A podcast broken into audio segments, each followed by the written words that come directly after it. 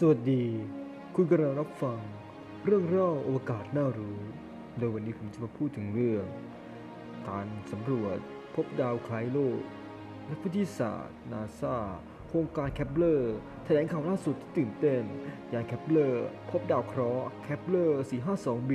มีลักษณะคล้ายโลกของเรามาก เท่าที่เคยพบมา เพียงแค่ใหญ่กว่าและแก่กว่า จนถึงเป็นก้าวแรกของการไขปริศนา คำถามที่ว่าโลกของเราอยู่เพียงลำพัง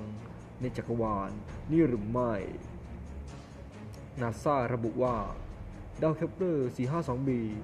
อยู่ห่างจากระบบสุริยะ จักรวาลของเราประมาณ 1,400 ปีแสนมีขนาดใหญ่กว่าโลกประมาณ 60%และอยู่ในพื้นที่ที่เอื้อต่อการอยู่อาศัยของสิ่งมีชีวิต เพียงแต่ตอนนี้นาซายังไม่มั่นใจว่า ดาวเคปเลอร์ 452b มีก้อนหินลักษณะเหมือนกับหินบนโลก รวมทั้งมีน้ำและอากาศหรือไม่ จนทำให้การพบดาวเคปเลอร์ 452b ถือเป็นการพบดาวที่มีลักษณะคล้ายโลก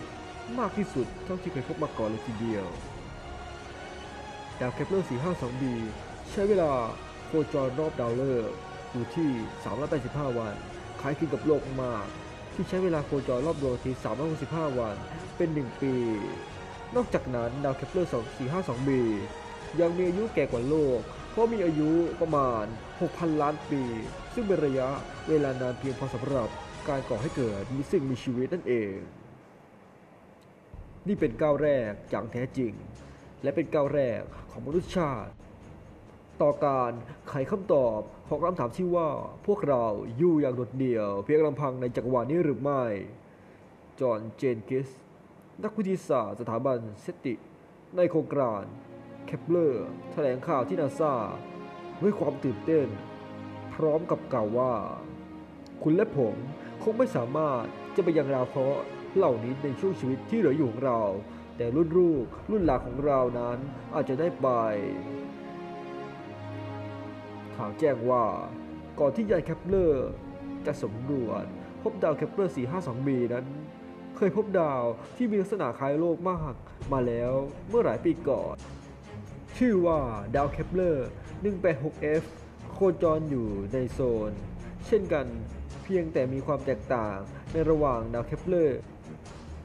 โดยจรวดเดลต้า2จากฐานยิงที่แหลมคานาเวอร์รัฐ ในรัฐฟลอริดาสหรัฐเมื่อวันที่ 6 มีนาคม 2552 เพื่อทำการตรวจจับดาวเคราะห์ที่มีขนาดใกล้เคียงกับโลกของเรา